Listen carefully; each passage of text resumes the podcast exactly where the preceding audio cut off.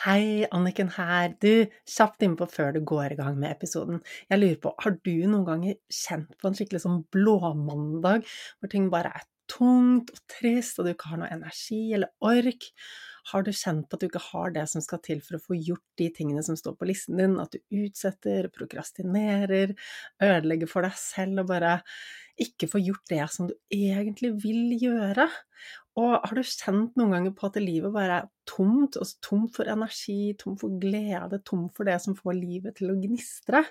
Jeg spør deg fordi dette her har jeg også kjent på, og jeg ante ikke at det faktisk var noe som jeg kunne gjøre selv. Altså faktisk hele nøkkelen til å få endret det ligger inne i meg, ligger inne i deg. Du har alt det som skal til for å få til den endringen. Denne kunnskapen finnes ikke ute i samfunnet. Burde vært pensum? Ja, absolutt. Og da jeg lærte det jeg nå kan i mentaltrening, så var det som om bare et stort lys gikk opp for meg, og endelig falt puslespillbrikkene på plass.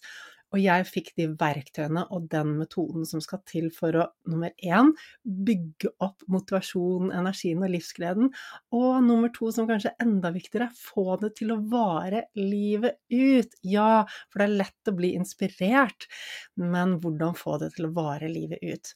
Og alt det her er grunnlaget for at jeg satte meg ned og brukte et helt år av livet mitt på å skrive boken Finn din superkraft, sånn at du også skal få tilgang til de verktøyene. Og det jeg har delt i boken, er ting som ikke er i podkasten. Jeg har ikke delt det på kurset mitt, ikke på sosiale medier. Så det er helt ny kunnskap, nye verktøy og nye lydspor hvis du er en av de som har gått kurs hos meg eller fått noen av lydsporene mine fra før av. I boken får du 16 helt nye lydspor som endrer på tankesettet sitt. Så det jeg skulle fortelle deg om, var at boken nå ligger ute til forhåndssalg. Frem til 1. mai så kan du bestille den på forhåndssalg, og da får du den sendt rett hjem til postkassen din med en gang den er på lager. Og det som er ekstra, ekstra fint med at du bestiller dem på forhåndssalget, og det lærte jeg først nå, siden jeg selvpubliserer og kunne jo ingenting om hva, altså hvordan publiserer man en bok, men nå har jeg skjønt at det, å få solgt mange bøker på forhåndssalget gjør at man lettere kommer inn på boklisten, og den er visst veldig magisk, for når man er der, så er det en stor hjelp. Det gjør at boken får spredd seg til enda flere, enda flere får hørt om det. Og denne boken burde vært pensum, burde vært inne på alle skoler. Altså, hvordan hadde verden sett ut hvis alle hadde verktøykassen for å faktisk bygge opp motivasjon, drivkraft, livsglede, og bare ha det bra, få gjort det du vil, og trives med deg selv? Slippe å være passasjer til følelsene dine når følelsene svinger og du bare er tom og skjønner ikke hvorfor. Altså, denne, det er en brukermanual for hjernen som vi alle, alle burde hatt.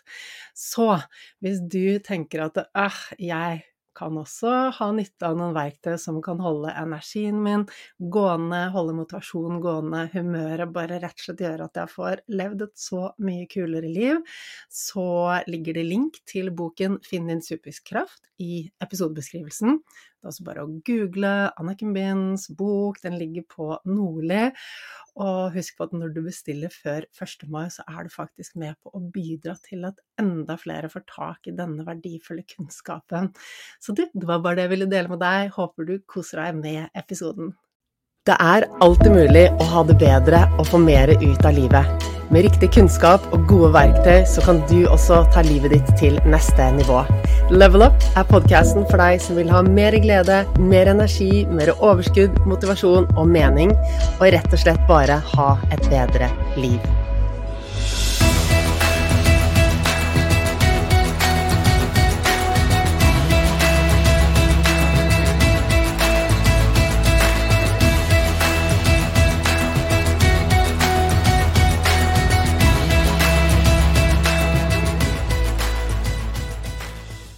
Hva skjer når vi får fysiske symptomer og kroppen stopper helt opp og legen ikke finner noe galt med oss? Hvordan påvirker følelsene og tankene våre kroppen vår, og hvilken effekt har det på oss når vi bærer på mye over tid? Og du, hvordan har det seg at en barndom der vi ikke har blitt sett og hørt, og følelsene våre ikke har blitt validert, hvordan har det seg at det kan skape dype traumer i oss? I ukens episode så skal du være med meg når jeg snakker med Annelise, som endelig, etter at hun gikk på en skikkelig smell og en fullstendig stopp, har begynt å leve, eller begynt på veien til det livet som hun ønsker å leve. Og Annelise hun gir oss verdifull innsikt i hvordan kropp og sinn henger sammen, og hva vi kan gjøre for å komme oss ut av et fastlåst liv. Jeg koste meg utrolig mye gjennom denne samtalen, og jeg er helt sikker på at du kommer til å ta med deg masse verdifull kunnskap om hvordan du også kan jobbe med deg selv, og hvordan du kan forstå hodet og kroppen litt bedre. Hjertelig velkommen til eh, Level Up, Annelise. Så utrolig fint å ha deg med. Jo, takk for at jeg fikk bli med. Du, det er jo Dette er spennende. Jeg liker å ha gjester i studio som jeg jobber med, eller som går kurset mitt. Um, og du er her i dag fordi du er inne i en veldig spennende prosess som vi skal snakke om. Men uh, før vi går inn i det, vil du si noen ord om uh, hvem du er, og altså, hvor du kommer fra? ja, um, jeg heter Annelise. Um, jeg har to barn. Jeg er 36. Eh, og bor på Stjørdal. Eh, jeg er dyrepleier, eh, så jeg har jobba med dyr hele livet. Ja, det er nå litt sånn kort om meg, da. Ja. ja. Så fin jobb. Ja, jeg har jobba med all slags dyr, egentlig. Så alt fra ku til mus, så Hva er favorittdyrene dine å jobbe med? Eh, jeg har jo hund sjøl, da. Så jeg liker vel best hund. ja. Mm. Å, hunder er fine. Ja. Det er det. Ja, så bra. Men du, altså, jeg må jo si at det er sporty at du stiller opp i podkasten. Det, er jo, det er jo ikke alle som, som tar det steget ut. Nå, nå, vet jo du at eh, det å altså, utfordre seg og gå litt utenfor komfortsonen, det vokser vi jo på. Eh, så, men jeg må bare si at jeg syns det er utrolig gøy at du stiller opp. Og det er jo ikke Ja, det er jo ikke for alle, men det du gir i, ved å stille opp her, det, det, kommer til å ha så stor eh, påvirkning på, på de som lytter, eh, og også deg selv, eh, håper jeg. Mm. Det tror jeg òg. ja. Og du, det var jo en e-post du sendte til meg, jeg tror du da hadde kommet til modul tre i kurset mitt som du går denne høsten. Og jeg la merke til den, for det, det var en veldig lang e-post men beskrivende, og det du hadde opplevd av endring allerede da, etter bare tre moduler, var veldig stort. Mm. Uh, og nå skal det sies at du hadde da jobbet med deg selv en stund før dette kurset. Du hadde vel holdt på i halvannet år med uh, forskjellige retninger, for du hadde skjønt at det, det var noe mm. som trengtes å jobbes med, og så kom du inn i kurset. Så jeg rett og slett tenkte at ok, her er det så mye gull som som verden trenger å høre. Du har en kjempespennende historie. Du har så mye kunnskap allerede om mm. kropp og sinn og helse og tankesett. Og ja, så det er grunnen til at du er her i dag. Mm. ja. Så ja.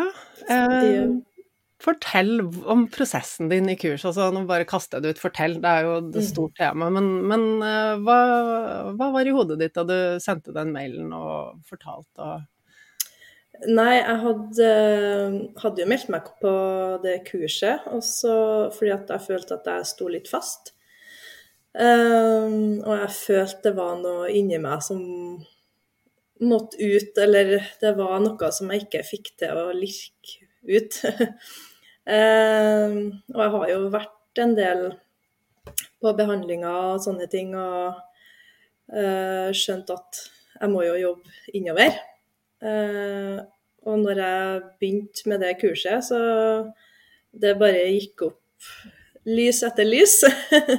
Ehm, jeg har jo skjønt eh, i hovedtrekk hva som egentlig har um, feila meg, skulle jeg si.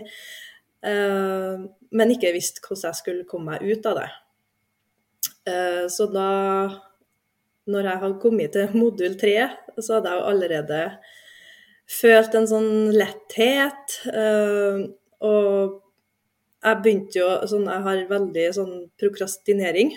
Uh, og allerede da hadde jeg jo begynt å vaske litt hus og uh, gått mye turer og ja, gjort masse ting jeg, på én dag som jeg har liksom ikke gjort på en uke.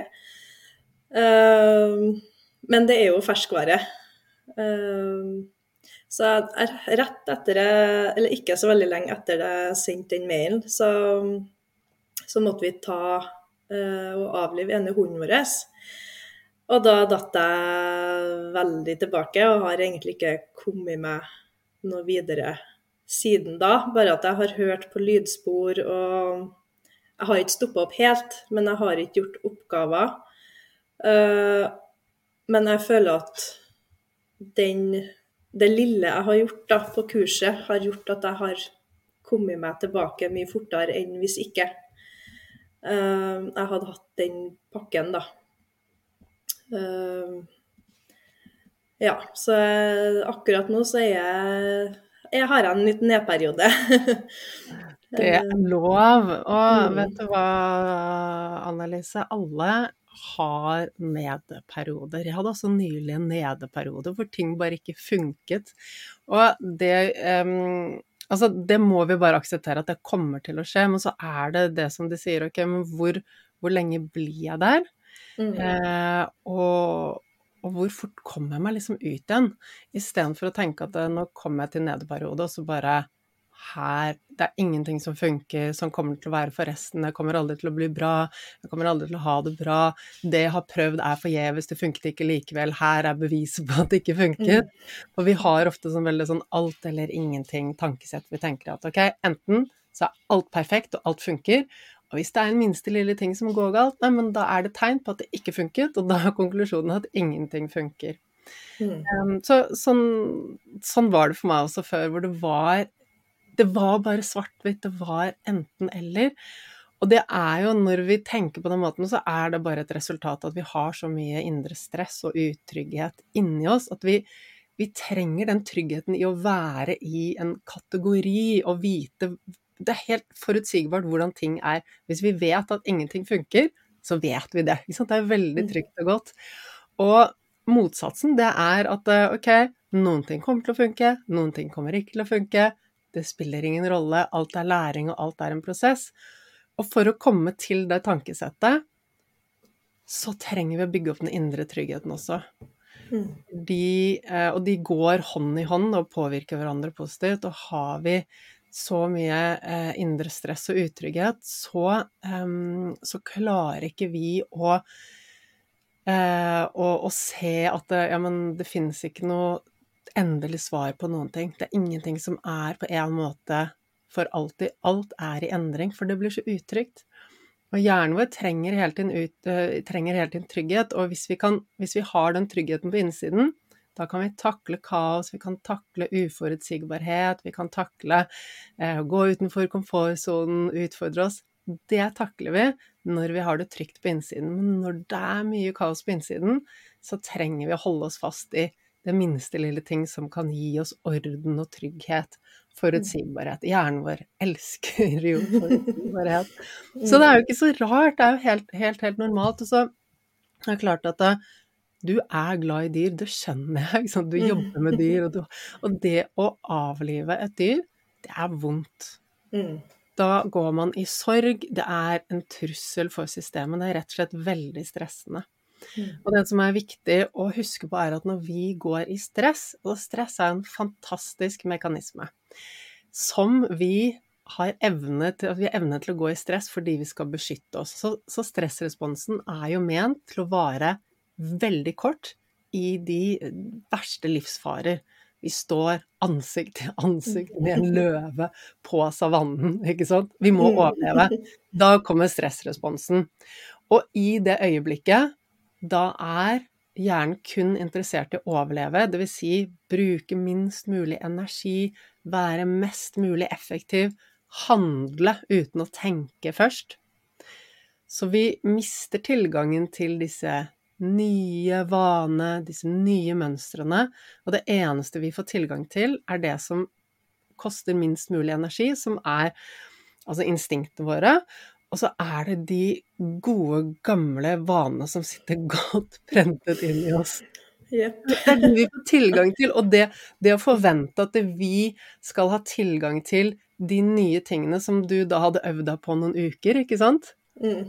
Begynt å lage noen nye nervebaner i hodet, kjent at wow, jeg kan tenke litt annerledes. Jeg kan komme ut og endre perspektivet på meg selv. Det har du ikke tilgang til når du går i stress. Det er typisk en situasjon hvis det er noe sykdom, død, eh, kanskje vi eh, liksom går på en smell, et eller annet, hva som helst, det som stresser systemet, da går vi tilbake i fight flight, drar ned skylappene, og vi ser bare det gamle, og gjerne det negative også, fordi vi er da enda mer på vakt. Og jeg, altså jeg kjente på det selv her nylig også, eller um, i høst hvor jeg hadde en lengre reise, eh, hvor jeg bare hadde så eh, lite energi, for jeg hadde ikke helt hentet inn balansen. Og når vi mangler energi også, så går vi også inn i denne stressmodusen. Har vi ikke energi og overskudd, så er det vanskelig å benytte seg av de nye nervebanene, for det krever mer energi fra hjernen. Når vi skal tenke nye tanker, så bruker hjernen masse sukker, glukose, energi. Så det er, det er helt eh, logiske forklaringer på det som skjedde. Ja, og det merka jeg veldig, for um, jeg kjørte jo i ens ærend på butikken og kjøpte meg smågodt, potetgull, øl, alt som kunne liksom døyve. uh, og det, det er jo det jeg har brukt å gjøre, før, og jeg gikk jo rett dit. Mm. Sjøl om jeg visste noe gjennom kurset uh, at det er det som skjer, men forskjellen da var at jeg aksepterte at nå er jeg i sorg, nå trenger jeg dette her. Det er ikke for evig, men akkurat nå så må jeg bare drukne i det jeg er kjent med, og det jeg føler meg trygg med. Eh, så den eh, var veldig fin å ha med meg i den sorgen, for da visste jeg at OK, det blir ikke sånn for alltid. Og da vara det kanskje en og en halv uke før jeg klarte å komme meg ut igjen. Eh, og nå er jeg ja, begynner å bli ganske sånn på jevn linje, da. um, så det var en stor åpenbaring for meg, da. At sjøl i en nedgangsperiode så klarte jeg å tenke at ja, nå trenger jeg her. Og får, jeg får bare ta det jeg trenger, og så jobber jeg meg ut av det etterpå. Så utrolig bra. Mm. Og jeg kjenner at jeg blir skikkelig glad når du sier det, fordi eh, Og det er ikke sikkert du ser det og tenker det selv, men det der, det er et stort skritt i Mm. forhold til tankesettet ditt. Det å i den tilstanden hvor du er stresset og du er i sorg og, og ting er ganske dritt, i den Mm. tilstanden så, så klarer du å bare Ja, men vet du hva? Vent litt. Det her er helt greit. Det er normalt at jeg føler det sånn. Og selv om det ikke er optimalt, så er det også helt greit at jeg tyr til de gamle mønstrene. At jeg går og kjøper meg eh, potetgull og sjokolade, og det er helt greit. Det er det jeg trenger nå, istedenfor å sant, kjempe mot det som bare ville gjort det verre, ville gitt deg dårlig samvittighet, ville gjort at du kritiserte deg selv, og det gjør jo bare at du trekker deg enda lenger ned. ikke sant. Så Mm. det er sånn, ok, jeg kan ikke endre på alt på en gang. Nå er jeg på et sted i livet som ikke er veldig bra.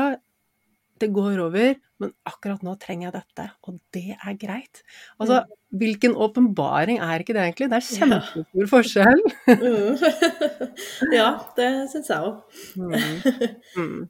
Det er det, og jeg tenker at det, liksom, vi er så, opp, sånn opp, ofte så oppsatt på at ja, målet skal være at vi skal gjøre alt perfekt hele tiden. At vi skal eh, spise sunt hver dag, legge oss til hver dag, trene hver dag. Alt skal være perfekt. Men det er ikke det som er målet.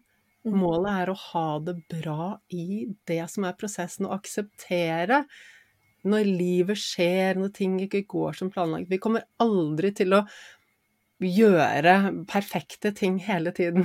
Mm. Og hvis vi skal ende opp med å bli skuffet over oss selv hver gang vi tar en liten detour fra planen, da har vi det så vondt med oss selv, for da ender vi opp med å kritisere oss selv hele tiden.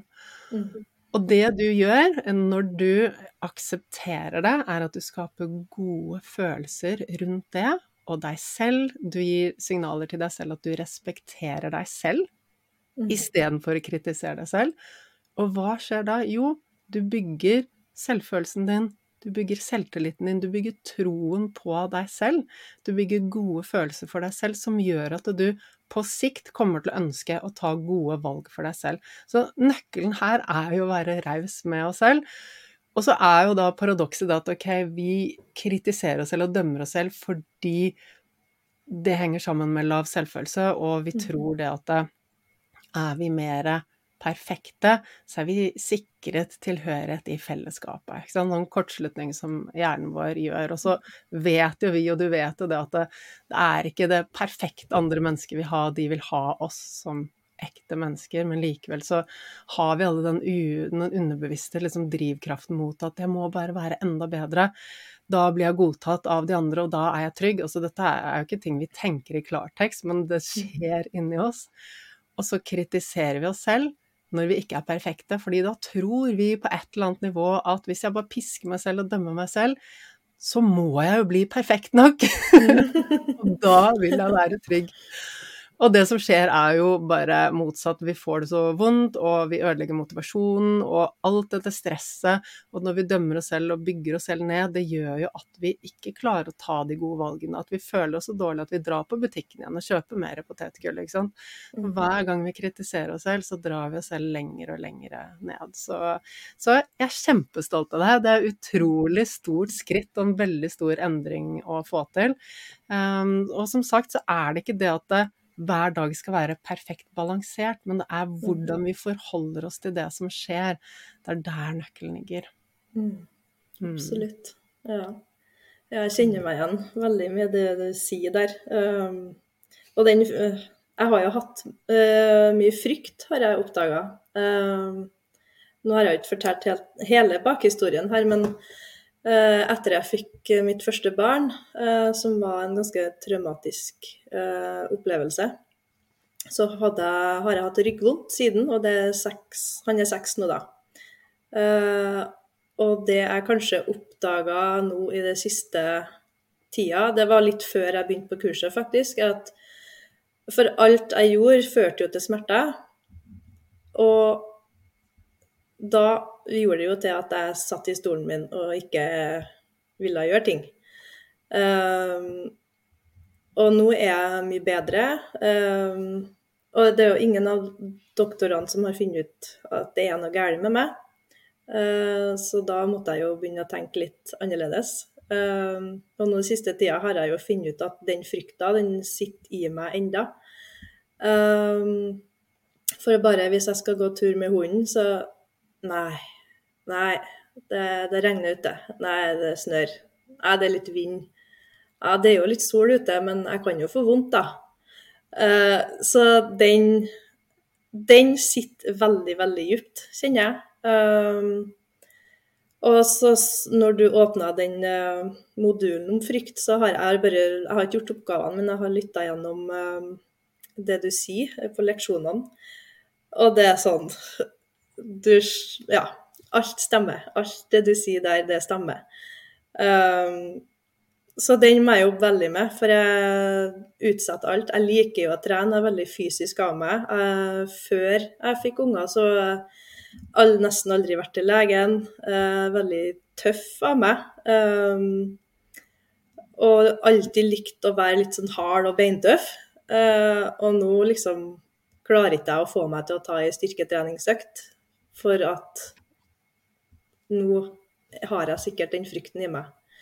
Det er jo ikke det at jeg sitter og har vondt når jeg tenker det, men jeg tenker jeg får sikkert vondt. Eller at jeg blir liggende i dagevis etterpå og tar den prisen fra den treningsøkta.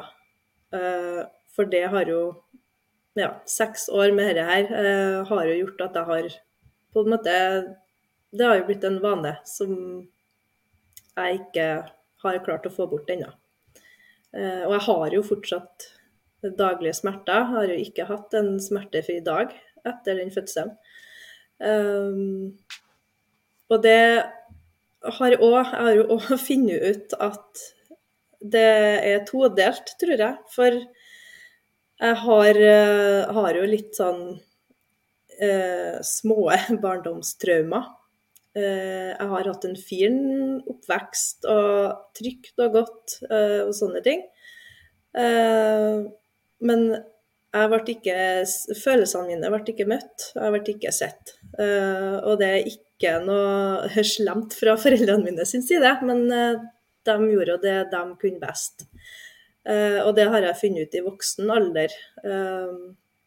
når jeg skulle få barn sjøl, så begynte jeg å tenke hva er det jeg vil føre videre og ikke føre videre. Eh, og da fant jeg ut hvorfor jeg er konfliktsky og ja, ikke vil ville snakke på møter, f.eks., eller ja, sånne ting. Og da fant jeg, jeg ut sjøl. Jeg husker den dagen jeg fant ut det. Jeg sto på ei, ei bru på vei til toget fra jobb og tenkte Oi, jeg ble ikke sett. For da dukka det opp bilder fra barndommen om episoder der jeg ble avfeid. Uh, og det er helt sånn Jeg skjønner jo uh, foreldrene mine, for det var jo sånn Nei, det er ikke noe farlig. Men til meg så ble det sånn Å nei, jeg har ikke lov til å være redd. Eller sint. Eller lei meg. Eller sånne ting. Så jeg har jo holdt alt inn i over 30 år. Um, og det har jeg begynt å nøste opp i nå. Så det med ryggen tror jeg er har utløst en på en måte sånn nøste som det, det, er ikke liksom bare fødselen, har jeg funnet ut. For det trigga på en måte prosessen med at OK, du må nøste opp i alt for å bli bra. Uh, har jeg oppfatta det som da. Uh, og jeg har meditert veldig mye. Um, og gjort mye yin-yoga som har utløst en del stress. Um, og jeg fikk jo et barn nummer to, sjøl om det var utrolig nok. uh, og det var en veldig fin fødsel. Men etter det så havna jeg i en stressmodus, og det skjønte ikke jeg uh, når det skjedde. for da når jeg tenker tilbake nå, så tenkte jeg jeg må ikke bli verre i ryggen. Jeg må ikke bli verre i ryggen. Jeg må ikke bli verre i ryggen. Um, så jeg begynte å trene for tidlig. Jeg stressa med at jeg, jeg skal ikke hvile meg. Jeg, skal, jeg fikk jo det dette nå, så jeg fikk jo ikke vondt. Så da skal jeg bare fortsette å kjøre på. Uh, og nyta ikke permisjon, som for så vidt òg var under korona. Uh, så da var jeg hjemme med eldstemann òg i en måned pga. stengt barnehage. Og det var tre uker etter minsten ble født. Eh, og ikke søvn. Og ja, jeg kommer på at den, eh, det var en dag jeg var, hadde så mye uro i kroppen at jeg klarte ikke å sitte i ro. Uh, jeg satt i stolen og så OK, nei, jeg tar en treningsøkt. For fram til da så jeg, jeg, fikk jeg til å trene. Uh, og da OK, så sprang jeg en intervalløkt på mølla, og ennå så var ikke det nok. OK, og så Ja, hva kan jeg gjøre nå? Og så gikk jeg en tur uh, med mannen min og, og hunden, og jeg kjente at kroppen begynte å riste. Uh, og bare OK, så begynte jeg liksom å riste på hendene. OK, nei, jeg må bare gå litt fortere og gå litt mer her nå, så går det nok over. Uh, turen var ferdig, og kom inn og satte meg ned i stolen. Og bare OK, fortsatt litt sånn uro. Og reiste meg opp og skulle ta meg et glass vann eller noe, og kollapsa på stuegulvet. Og skjønte ikke hva dette her var. Uh, og mannen min satt der med en skrikende ettåring og skulle maten. Uh, og jeg lå på gulvet og hadde spasmer. og kroppen trakk meg i fosterstilling. Og bare Mannen min bare øh, sto jo der med ungen da, med skjea i munnen hans og bare Hva skal jeg gjøre? og jeg var jo livredd da, og bare Herregud, hva i verden er det som skjer med meg? Og heldigvis så kom uh, svigersene, for de passa han eldstemann uh, akkurat inn døra. Uh, så de kunne ta ungene da når jeg dro på legevakta. Og de tok og målte meg hjerte og blodtrykk og alt det der. og Ingenting var galt. Og jeg satt der og skalv, og jeg kjempa, og hun spurte meg fryser du. Nei, jeg fryser ikke. Um, og på veien dit, så, i bilen, så fikk jeg ikke til å snakke med mannen min, så jeg trodde jo at jeg fikk slag. Uh, for det kom bare sånn uh, Ja, sånn lyder. Mm. Uh, og det I senere tid har jeg jo funnet ut at dette var et stressanfall. Ja. Ja, du, altså, tusen takk for at du deler det. For jeg tenker at det, bare det at du mm. forteller og forklarer det nå, det vil ufarliggjøre en lignende situasjon for andre når man er klar over mm. at det faktisk kan skje. Mm. mm. Og det poenget med at jeg vil si alle symptomene jeg kjente, er at dette må tas alvorlig. For jeg ante ikke at det skjedde. Um, og hva det var. Og, det, og, da ble jeg så redd. Så hvis man har sånne symptomer, så må man ta det på alvor. Uh, og før alt dette her skjedde, så hadde jeg vært til en annen behandler eh, som sa at Og han gjenkjente at ja, du er i eh, fight and flight-modus. Men jeg forsto jo ikke omfanget av hva det betydde. Eh, og, en, og, så begynte jeg jo å google, da. Og ja, et symptom er at du klarer ikke å holde øynene i ro.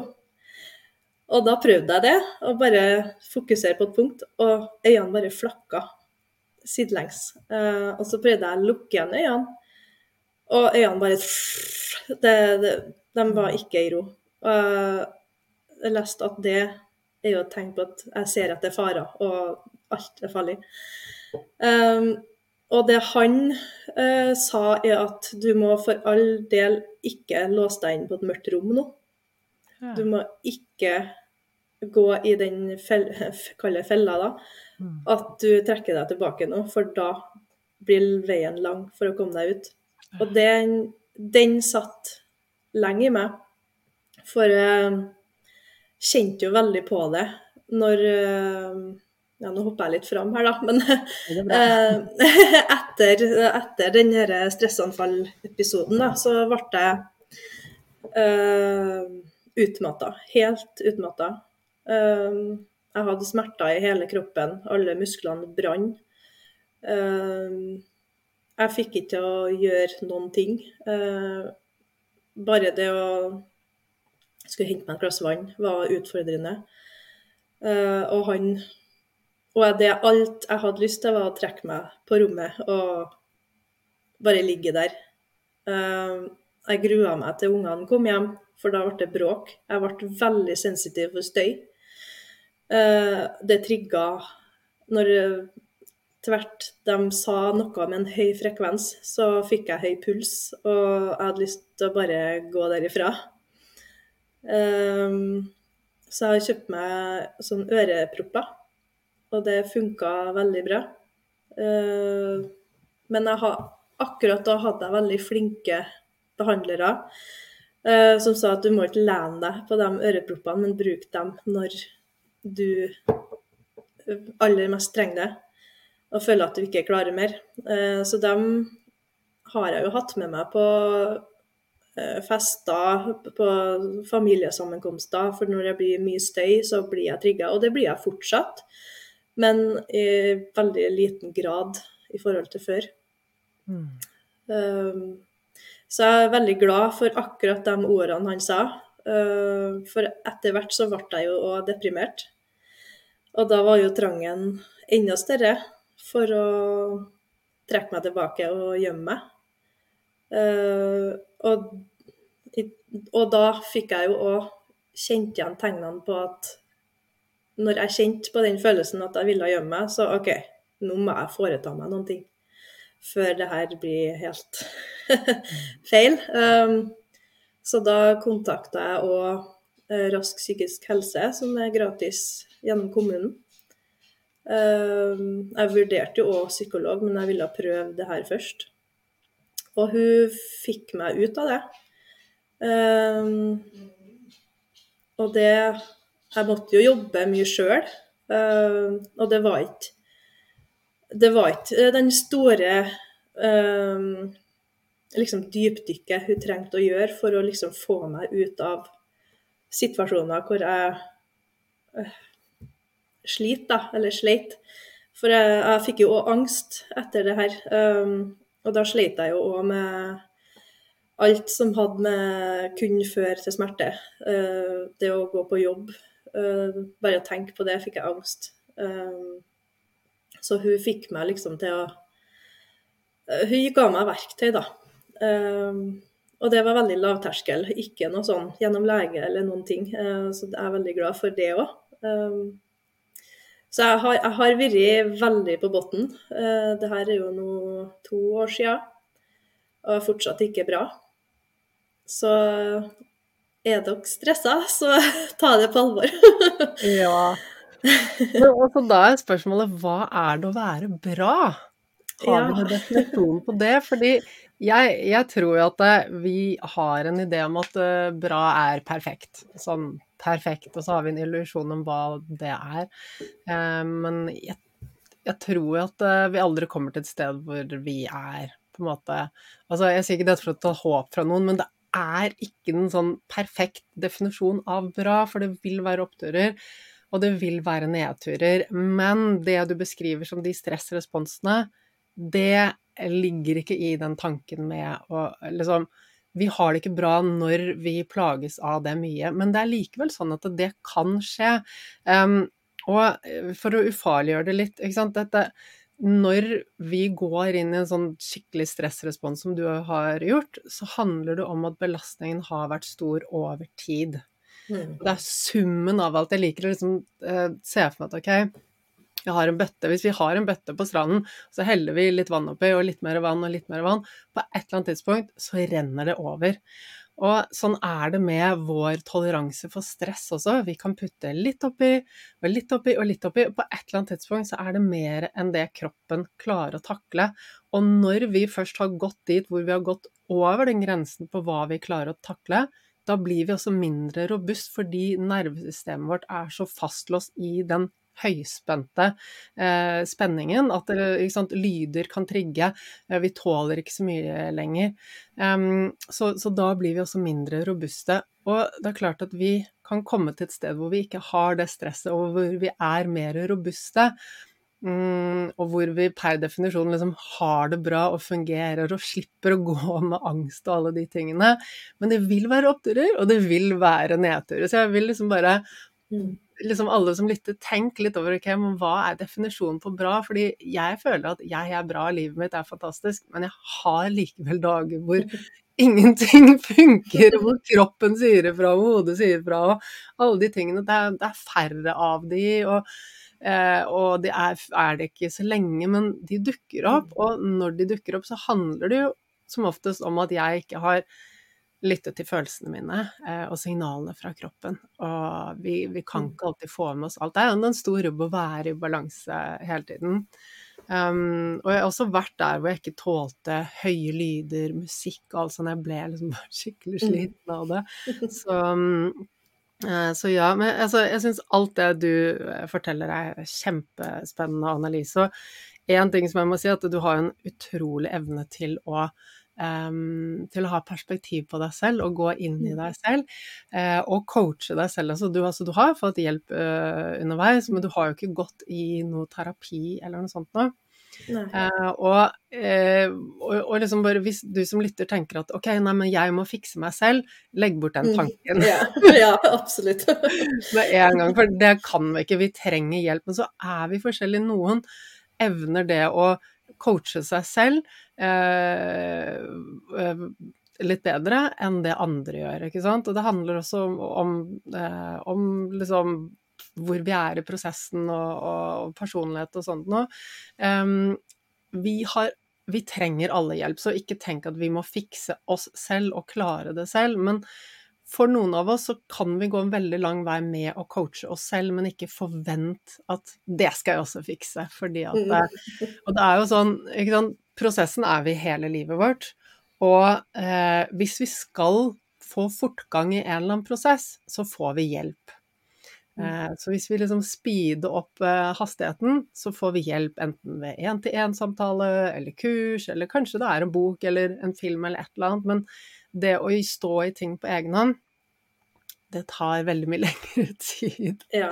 Og så er det ikke Det er så, så helt fantastisk. Og jeg også er veldig jeg, Og det er jo skummelt å være litt sånn selvransakende, ikke sant, og begynne å stille spørsmålstegn. Så du bare eh, stiller spørsmålstegn ved deg selv og skjønner at ok, men det er det som ligger bak. Det, det krever veldig mye. Det er skummelt. Det rokker jo ved verdenssynet vårt, ikke sant?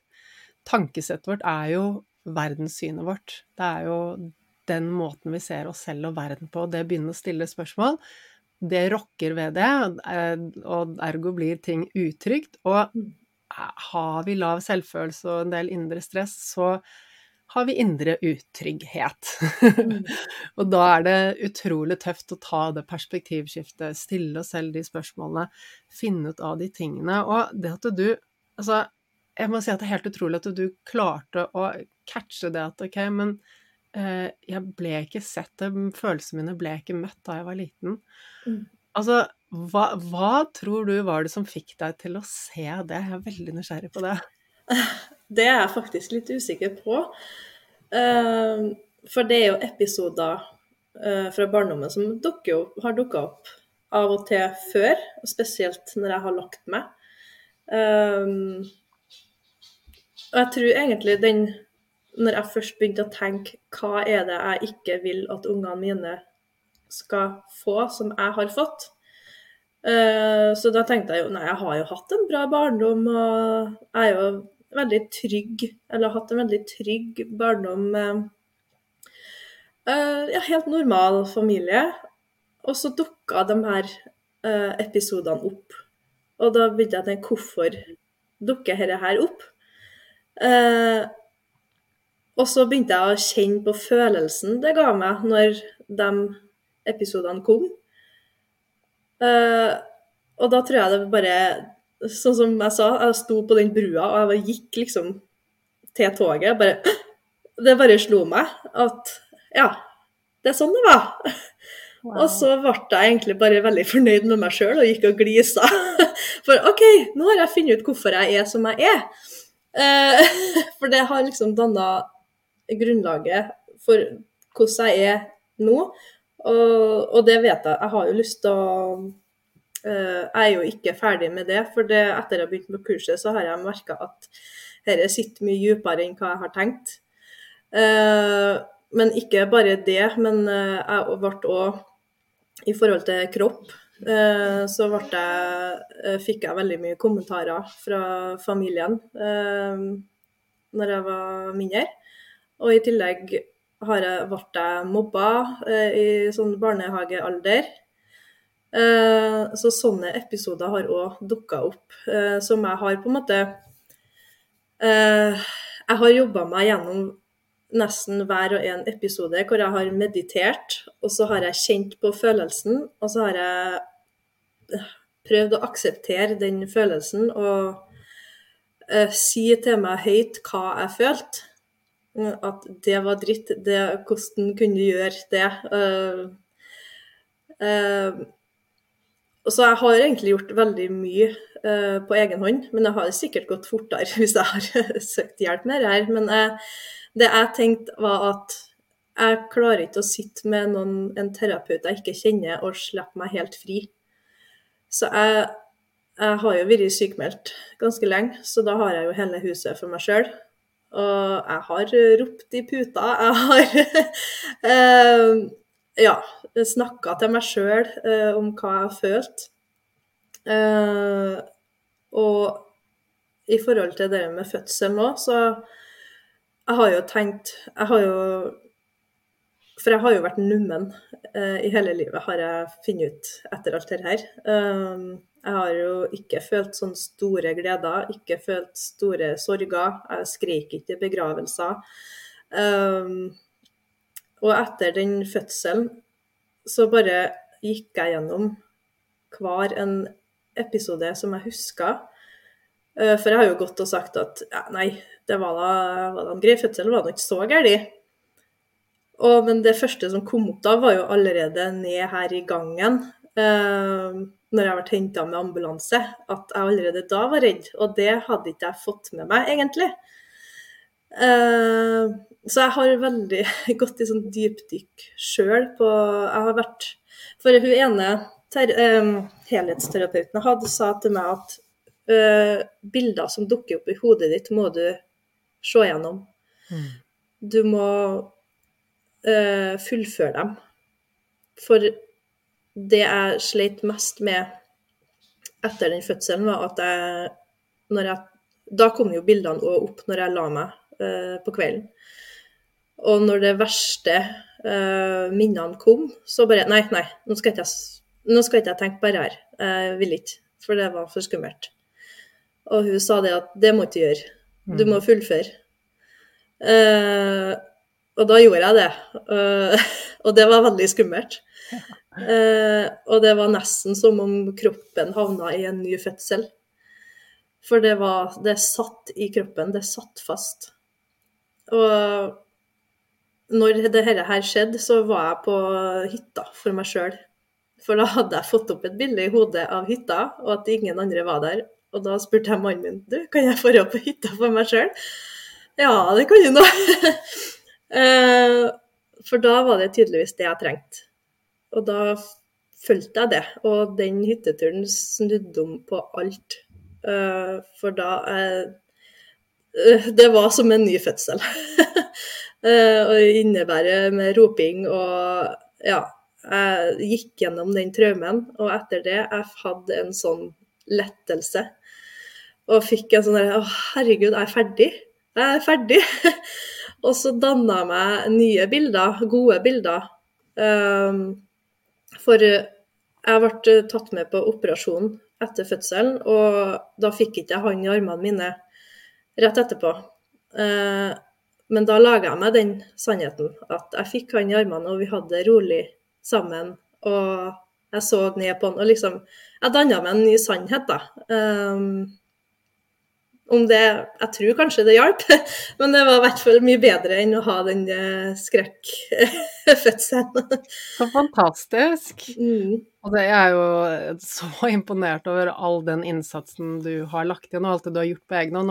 Og det er jo sånn når det gjelder uh, å bearbeide alle disse traumene og finne oss selv og utvikle oss selv, mm. så er det sånn at det, jo mer vi gjør, jo bedre. Det er ikke sånn at det, én ting fikser alt, men det er summen av alt vi gjør. Om du går i mm. terapi, eh, snakker med en venn, tar et kurs, mediterer. Eh, uansett, eh, gå på yoga. Det finnes jo masse forskjellige teknikker som vi bruker for å gi slipp på traumer. Så jo, det er ikke sånn at det, ok, hvis du gjør én ting, så kan du ikke gjøre det andre. Nei, det er jo mer Jo raskere går prosessen. Jobber du med det mentale, sånn mentale vei inn for å gi slipp, fysiske, ikke sant. En behandler mm. kan trykke på kroppen din, du kan gjøre yoga. Det finnes masse metoder for, å, for at kroppen skal få, få, ut disse tingene. Så alt er kjempebra. Mm. Ja, jeg gjør alt. Jeg gjør alt det der i tillegg. Jeg sitter ikke bare hjemme i stua og mm. mediterer, liksom. Ja. Eh, jeg går, har gått til behandlere, har funnet dem som har hjulpet meg, og jeg går til massasje. Det har hjulpet masse.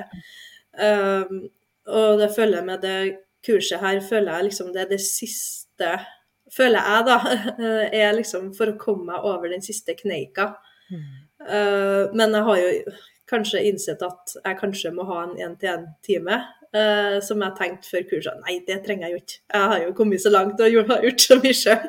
Uh, men nå bare OK, jeg har funnet ut at det er ganske mye som er igjen. mm. ja.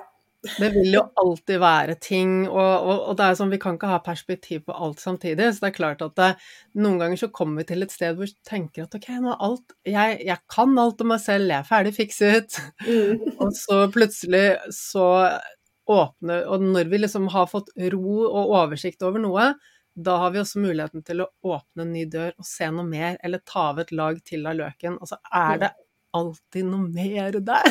ja, det har jeg funnet ut. det er veldig, veldig spennende. Men, eh, men ja, altså, etter jeg har snakket med deg, så har, sitter jeg også og tenker at eh, kanskje vi skulle gjort en eh, RTT-session og, og, sett på Eh, hvordan du kan få løst opp eh, i ting etter hvert. Um, Mm. Men det kan vi snakke nærmere om. Men jeg syns det er så spennende. Liksom, tilbake til det jeg sa om denne stressbøtten. Ja, det som skjedde med deg, det var at du har jo gått lang, lang tid gjennom livet ditt og fungert. Mm. Men jo mer belastning over tid vi samler opp, på et eller annet tidspunkt så går det ikke lenger. Og det som ofte, ofte skjer for folk, er at det er i forbindelse med eh, barnefødsel og det å få barn. Fordi én, da kommer minnene opp sant, om vår egen barndom, for da ser vi det så klart og tydelig. Ok, jeg er annerledes mot mitt barn nå, hvordan ble jeg behandlet? Um, og vi får perspektiv på en helt annen måte. Og så i tillegg så er jo fødsel Det er jo stress. Det kan være positivt og det kan være fint, men det er en belastning på kroppen. Det å ikke sove, det å amme, eh, hele tiden måtte passe på et lite barn, det er også belastning. Og det er ofte det som gjør at begeret tipper. Og man har kanskje gått og, og, fungert frem til det, og så har man kanskje noen vondter, kanskje frykter, kanskje litt angst og sånne småting, men man holder det i sjakk, og så blir, det, blir man vant til at det er sånn det er. Mm. Eh, så kommer disse barna, og i tillegg til jobb og, og, og liksom hamsterhjul og alt sånn for mange, og så bare krasjer alt. Ja. Uh, og altså hun helhetsterapeuten hadde uh, høres jo så bra ut. Hun hadde også liksom forklart deg dette med fight flight, og du skrev at hun hadde også sagt at det, du var jo godt på vei mot en real utmattelse. Mm. Og fibromyalgi, og så du hadde vondt i alle ledd og muskler og sånn også, ikke sant. Mm.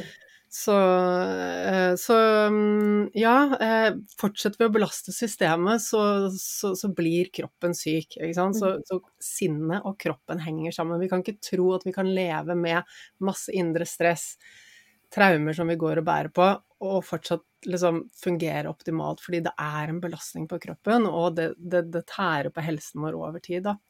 Um, og det som også er kjempefint, det du sier om barndommen din, det syns jeg vi skal løfte frem litt. Og jeg møter det så ofte når jeg jobber med, med kunden min, og de bare 'Jeg har hatt en kjempefin barndom. Alt var trygt og fint, og liksom alt var kjempefin barndom. Trygg og fin. Ikke noe, ikke noe der å sette fingeren på. Men så kommer det veldig ofte frem at man ikke har blitt sett. Eh, Man har ikke blitt hørt. Um, følelsene uh, man har hatt, har det ikke vært rom for å formidle. Og det er ikke Altså, noen ganger så handler det om direkte omsorgssvikt og foreldre som kanskje har hatt egne problemer, men veldig ofte så handler det bare om at ja, men foreldregenerasjonen vår, de visste ikke noe bedre. Vi visste ikke noe om disse tingene. Vi gjorde så godt vi kunne. Foreldrene var på jobb, barna måtte klare seg selv. Um, alle gjør jo bare så godt de kan, og det ligger ikke noe vondt bak det. Men eh, som jeg snakket, hadde en kunde i går, hun bare ja, men jeg skjønner liksom ikke Oppveksten min har vært så fin, jeg har jo ikke vært gjennom noe Det har ikke vært noe overgrep, det har ikke vært noe sånn fysisk vold eller noe sånt. Og så sier jeg Mm. det du må skjønne, er at når du ikke blir sett, når du ikke får den trøsten du trenger, når du ikke får den tiden med foreldrene du trenger, når de ikke gir deg um, inntrykk av at du er verdifull og viktig, og at de vil være med deg, så er det et av de største traumene vi Mm. kan ta med oss videre i livet. Um, det er like ille som om vi er utsatt for et eller annet, altså fysisk overgrep. Og det er jo rett og slett fordi et menneskebarn er 100 over, eh, avhengig av foreldre eller omsorgsperson da, for å overleve. Det er programmert inn i oss at vi, vi må ha tryggheten fra foreldrene våre når vi er barn.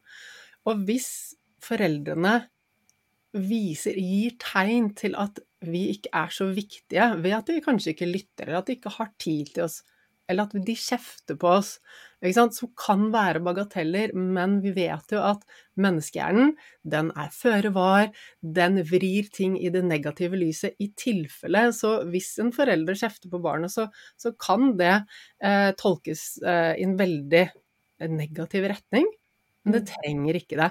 Men ikke? Så er det summen av disse opplevelsene som gjør at et barn da sitter igjen med følelsen av å ikke være verdifull, ikke være ønsket, altså ikke kunne ha tilhørighet. Fordi hvis um, foreldrene våre ikke anerkjenner følelsene våre, ok, da er det jeg tenker og mener, det er ikke riktig. Det er ikke verdifullt. Eh, hvis mamma eller pappa ikke vil, har tid til å være sammen med meg, nei, da kan ikke jeg være viktig. Ergo er jeg i livsfare. Og der og da så lærer hjernen at vi er i livsfare. Og når vi lærer det når vi er to år gamle, tre år gamle, fire år gamle, så er det ikke sånn at 'oi, jeg lærte det da jeg var fire, men så vokste jeg det av meg'. Nei. Vi gjør jo ikke det. Det blir jo sitt mønster. Eh, Det er jo livssynet vårt, ikke sant? Tankesettet vårt. Mm. Så da har hjernen lært at eh, du er i livsfare, ergo er du. Da må du være på alerten. Altså du må være i stress, for det kan jo være så mange andre farer.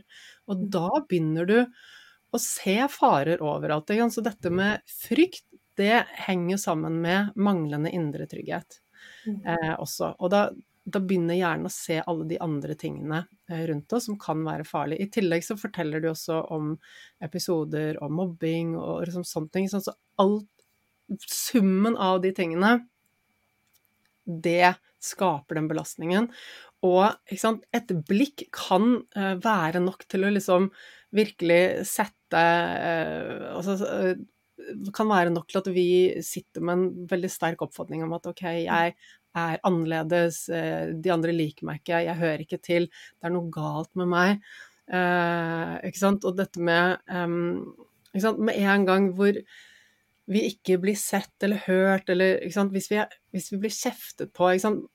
For eksempel et barn som blir kjeftet på, kan veldig fort trekke slutningen om at ok, hvis jeg er kjeftet på, eh, det betyr det at jeg har gjort noe feil. Og dette er ikke bevisste prosesser, dette er jo undervisning. Det er ikke sånn at eh, fireåringen sitter der og tenker ja, nei, sånn og sånn er det, men dette her er ikke sant. Får vi kjeft, så kan vi fort trekke slutningen om at ok, men da, da er det noe feil med meg hvis jeg blir kjeftet på. For vi vil jo aldri finne feil ved foreldrene våre, det er oss selv vi finner feil med som barn. Og hvis det er noe feil med meg, så betyr jo det at eh, jeg ikke er riktig sånn som jeg burde være. At det er noe annet som er bedre. Mm. Og da sitter vi med læringen.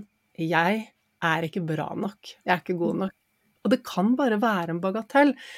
Men så er det jo summen av alle de episodene hvor vi opplever at ok, eh, mamma hadde ikke tid til meg, jeg trengte egentlig en klem, men så fikk jeg kjeft, eller eh, jeg hadde en historie jeg ville fortelle, så var det ingen som ville høre på det. Det er summen av alle de gangene. Um, og de fleste foreldre gjør jo bare alltid de beste intensjoner, men vi har jo ikke den kunnskapen, og selv jeg hadde ikke den da barna mine ble født, så jeg var litt sånn nei, men dette må du klare, dette går vel greit. Liksom. Skal du gråte over det? Slutt å gråte. Ja. Liksom. Men uh, nå har jeg endret synet mitt på det. ja. Så, så ja, så eh, dette med sant, Vi tenker at det er traumer, ja, men da er det liksom, da har vi vært seksuelt misbrukt, eller da har det liksom vært noe sånt noe. Men nei, det å ikke bli sett, ikke bli hørt, det er en av de største truslene vi mennesker kan utsettes for. Eh, fordi hvis vi Det betyr at da er vi ikke bra nok, vi, da kan vi ikke være verdi, verdifulle, og vi kan da ikke ha tilhørighet til foreldrene våre, eh, etter hvert til flokken vår, når vi kommer opp i ungdomstiden. Um, og den læringen som vi gjør oss i barndomsårene, den sitter ja. den sitter helt frem til vi går inn og begynner å jobbe med den, sånn som eh, vi gjør i kurset, sånn som du gjør når du mediterer, sånn som du gjorde da du dro på hytta. Eh, og så kan vi endre på det. Men det er klart at det, for mange så er det jo en del ting som vi trenger å endre på, så det er jo ikke sånn at vi knipser og så ah, er vi ferdig med det. Nei, det tar lang tid. Jeg har jo hildet på i ja, ett og et halvt år, to år. Mm. Uh, og det fikk jeg òg beskjed av hun eh, jeg var til, at dette tar tid. Og det må du akseptere. Og det gjorde jeg jo ikke i starten. Jeg skulle jo bli frisk i går. Ja. ja, så Vi er jo vi er utålmodige, og, det er, og det, er, Ja. det, er, det er liksom Det er lov. Men, men i denne prosessen så handler det mye om å legge merke til de små fremskrittene. mm, Så fra du altså for, Du begynte prosessen for halvannet år siden, og så har du gått kurset nå. em, hva er det du har opplevd da? Nå har du selvfølgelig nevnt litt, og du skrev litt i e-post, men hvilke endringer? Og det er klart at ja, du har kanskje fått til en endring, og så har du gått litt tilbake i gamle mønstre. Det, det er greit. Ja. Du har opplevd å tenke annerledes, du har opplevd å føle annerledes. Hvilke endringer er det du har merket som du gjerne kan skrive ned og titte på hver dag? sånn at du faktisk husker, eh, husker på disse tingene. Og det er et tips til alle, og, og det gjelder meg også. Vi har så lett for å liksom tenke fremover mot der vi gjerne vil, det målet vi vil Mm. til. Eh, og så glemmer vi, og da, da, ser vi bare det vi ikke har fått til ennå. Mm. Men når vi tenker på, når vi legger merke til det vi har fått til, da vokser motivasjonen vår, da vokser selvtilliten vår, selvfølelsen, mm. troen på at vi får til. Så jeg vil gjerne høre fra deg. Hvilke endringer er det du har kjent? Ja, det er jo ganske mye, da. Ehm, men eh, det at jeg klarer å tenke annerledes og ta meg sjøl når jeg faktisk tenker på gamle måter. Jeg sier noen gamle måter, men um, på måter jeg ikke vil tenke, da. Så klarer jeg å ta meg sjøl i det mye fortere. Jeg klarer å For fortsatt når jeg havner i stressituasjoner, så havner jeg jo i en sånn eh, tankegang at det er katastrofetenking. Eh, og da klarer jeg å riste meg av det ganske fort. Eh, og det er veldig befriende, da. Uh, og at jeg kan liksom Nei, men nå har du lært at dette liksom skal ikke gjøre. Og her, ja. Uh, så da bruker jeg de teknikkene jeg har lært meg, da. Um, og det, det, Bare det i seg sjøl er veldig befriende, da. Og at jeg faktisk har lært meg å være tålmodig og høre på kroppen. For um, jeg ville jo at alt skulle være bra. Uh, med en gang. Men nå har jeg lært meg at, å ta det veldig stegvis. Uh, og noen ganger når jeg har følt at jeg har vært i en sånn At jeg står fast, så har jeg tatt meg tida til OK, hva er det jeg trenger nå? Å gå inn i den uh, Hva blir neste? Hva skal jeg prøve neste nå? Og jeg har, jeg har aldri vært i en sånn at jeg gir opp. Dette kommer aldri til å bli bra. Jeg har bestandig hatt den derre Jeg skal ikke være sånn resten av livet. um, så det har jeg vært heldig med, da. At jeg ikke havna i helt den derre Nei, jeg blir aldri bra. Um, så det er vel den største forandringa. At jeg klarer å ta meg sjøl i å, rette opp i ting, da. Uh, ikke hver gang, men ja. At jeg Ja. Det syns jeg egentlig ja. Um, så jeg vet ikke hva andre ting at jeg, Jo, at jeg, jeg har jo mye mer indre ro nå. Um, jeg klarer å legge fra meg sånne små irriterende ting. Sånn i trafikken.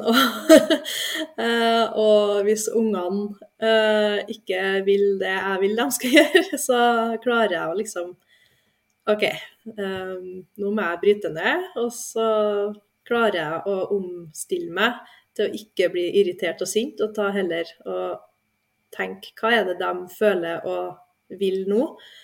Og så får jeg dem på glid, istedenfor at det blir en sånn Så utrolig konstruktivt! ja. Så den er jeg veldig stolt av. Eh, for jeg tidligere i hvert fall så var jeg veldig sånn i trafikken. Hvis det var noe som irriterte meg, så kunne jeg sitte i bilen og Det må da gå an å kjøre ordentlig! Mm. Sant? Og så nå bare Nei, det, OK. Sånn ble det i dag. altså, den, den ytre atferden vår er jo bare en, en, sånn lite tegn på hva som foregår på innsiden av oss, ikke sant. Ja. Så det at du, du, kjenner på mer ro, du klarer å ta ting, hendelser som skjer rundt deg, med ro, det mm. betyr at du har mye større grad av indre trygghet enn det du hadde for halvannet mm. år siden. Mm. Mm. mm. Og det gir jo meg Det stjal jo så mye energi. Ja. Og eh, nå bare Jeg har Ikke at jeg har der jeg vil være, men jeg har så mye mer energi nå enn mm. før. Uh, når jeg lar meg påvirke av alt rundt meg. Uh, så jeg klarer å holde det i sjakk, sånn at jeg faktisk klarer å fullføre en hel dag uten å være utmatta. Magisk! Mm. Og det er jo som du sier, alle disse dette tankekjøret og irritasjon og liksom mm. trigg, det at man liksom bare lar seg trygge av alt rundt seg, som, som, jo er et tegn på at man ikke har det bra på innsiden, men det igjen stjeler energi, skaper mer negativitet, som mm. igjen gjør at vi holder oss i de greiene, så det blir sånn ja, ja en negativ spiral. ja. Mm. ja. Så nei, det Å, Men òg det at det du sier at det finnes ikke noe feil, mm. men læring, det har jeg jo hørt at du har sagt flere ganger. Og det har på en måte blitt en sånn uh, setning jeg sier i hodet ofte. Um, hvis jeg går i den derre åh, nei, og så bare Nei, hva kan jeg lære av herre nå? så da Ja, det er jo det å stoppe meg sjøl. Og ja. Og mm. sånne små setninger i de oppgavene i kurset har på en måte festa seg. Uh, som jeg aldri trodde kom til å feste seg. Som det å huske å si tusen takk når jeg styrer av senga. jeg bare Ja, særlig. Det kommer ikke jeg til å huske. Men jeg gjør faktisk det. og da start, føler jeg starter dagen litt bedre da, enn uh, tidligere. Mm. Mm. Utrolig gøy, altså. Vet du hva, jeg mm. anbefaler deg, når vi er ferdig her nå, mm. før du liksom gjør noe annet, sett deg ned og så ta et ark og så skriv ned alle de tingene som du har fortalt meg nå. Alle de uh, gode endringene. Og så er det litt sånn som jeg også prøver å si i kurset, at det, ok, det er så vi skal legge bort det fokuset vårt på endring. Merker du noe endring? Skjer noe endring? Jeg har ikke merket noe endring. Mm. Hvis vi kan bare legge bort fokuset på endring, og heller fokusere på nysgjerrighet og prosess, ikke sant? Mm. Og læring. Hva er det jeg har lært? Fordi da legger vi Når vi, legger, når vi liksom tenker at jeg må ha endring, hvis ikke så er det feil, så legger vi et enormt press på oss selv. Det handler ikke om endringen, det handler om prosessen mm. eh, og læringen. Um, så, så, det syns jeg er viktig å liksom ha i bakhodet. At ok, eh, vi, vi, gjør det veldig vanskelig for oss selv hvis vi har fokus på den endringen hele tiden. Mm. Så bare Hva har jeg lært? Hva har jeg lært? Men likevel så bygger det motivasjon når vi husker tilbake på ok, men for ett år siden så var jeg der, og nå, nå er det helt annerledes i forhold til den situasjonen. Det gir oss motivasjon. Mm. Så eh, når vi er ferdig her nå, Annelise, så mm. tar du et ark, skriver med penn og papir, fordi det, da, lærer, da går det mer inn enn når vi skriver digitalt. Mm. Skriv ned alle endringene du har merket de siste halvannet årene. Du har gjort masse. Eh, og så heng det opp sånn at du kan se på det litt innimellom, fordi det vil minne deg på at ja, selv om du har noen dager hvor du går tilbake i gamle mønstre, så er det helt greit, men du har faktisk klart å ta alle disse perspektivskiftene, for det er det det er. Det du beskriver, handler om at du har sett deg selv og livet ditt fra et annet ståsted. Mm. Og det er helt fantastisk. Ja.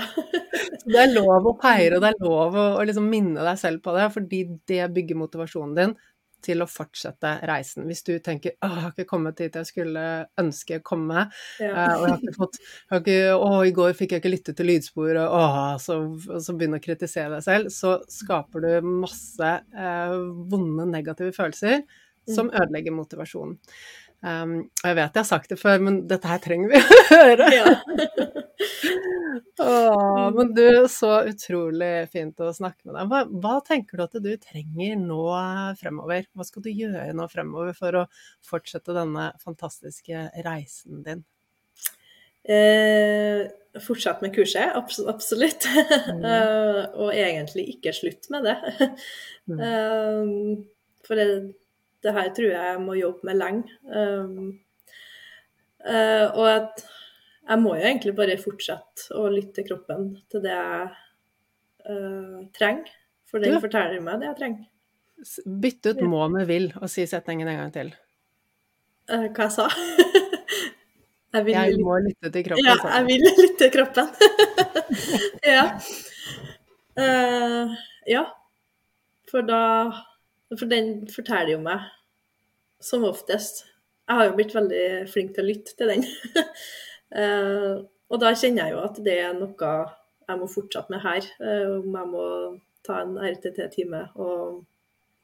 For jeg føler at det her kan virkelig hjelpe meg til å få vekk den følelsen jeg har inni meg om den lukka følelsen. Uh, jeg føler ikke meg helt fri ennå i meg sjøl. Um, så jeg tror at det her er nøkkelen. Om det er det, det vet ikke jeg, men eh, jeg føler det er det, da. Det er garantert en av mange nøkler på veien ja. fremover. Mm. Og, og, det er jo litt som du sier, altså dette med selvutvikling, det er en livsstil. Um, og mm. det er ferskvare, det kan høres ut som det er mye jobb, men Det er fantastisk spennende. Mm. Og selvutvikling, det er et valg. Enten så velger vi å bare trekke ned rullegardinen og si at det, ting er som de er, og så kan det bare fortsette å være sånn. Ja, det, det har jeg brukt å gjøre før. og da vet vi hvordan resultatet blir. Eller så kan vi bare si at ok, dette er del av min livsstil for evig og alltid. Og det kommer til å gjøre at jeg kommer til å være på en fantastisk kul reise for resten av livet. Så det er et valg, det er en livsstil. Alle står fritt til å velge. Eh, jeg angrer ikke et sekund det valget jeg har tatt. Mm. Så det. Men ja, jeg tenker at eh, jeg vil anbefale deg å gå ferdig kurset. Mm. Gjøre det ordentlig eh, ferdig, og så kan vi ta og sette opp en time til RTT.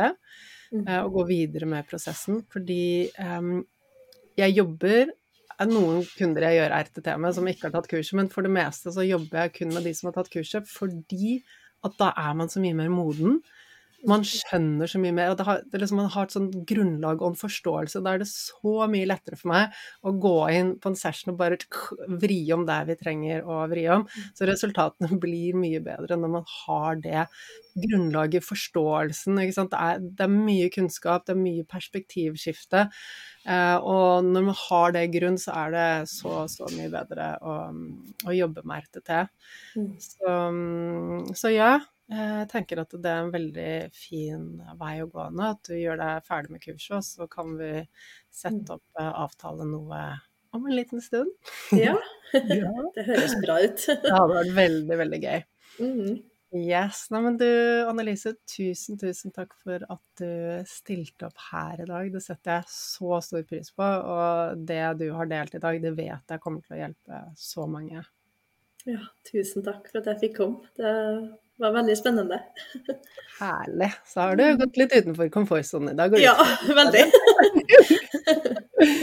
men du, da gleder jeg meg til vi skal snakkes igjen, og så får vi se um, når du eventuelt kan komme tilbake her.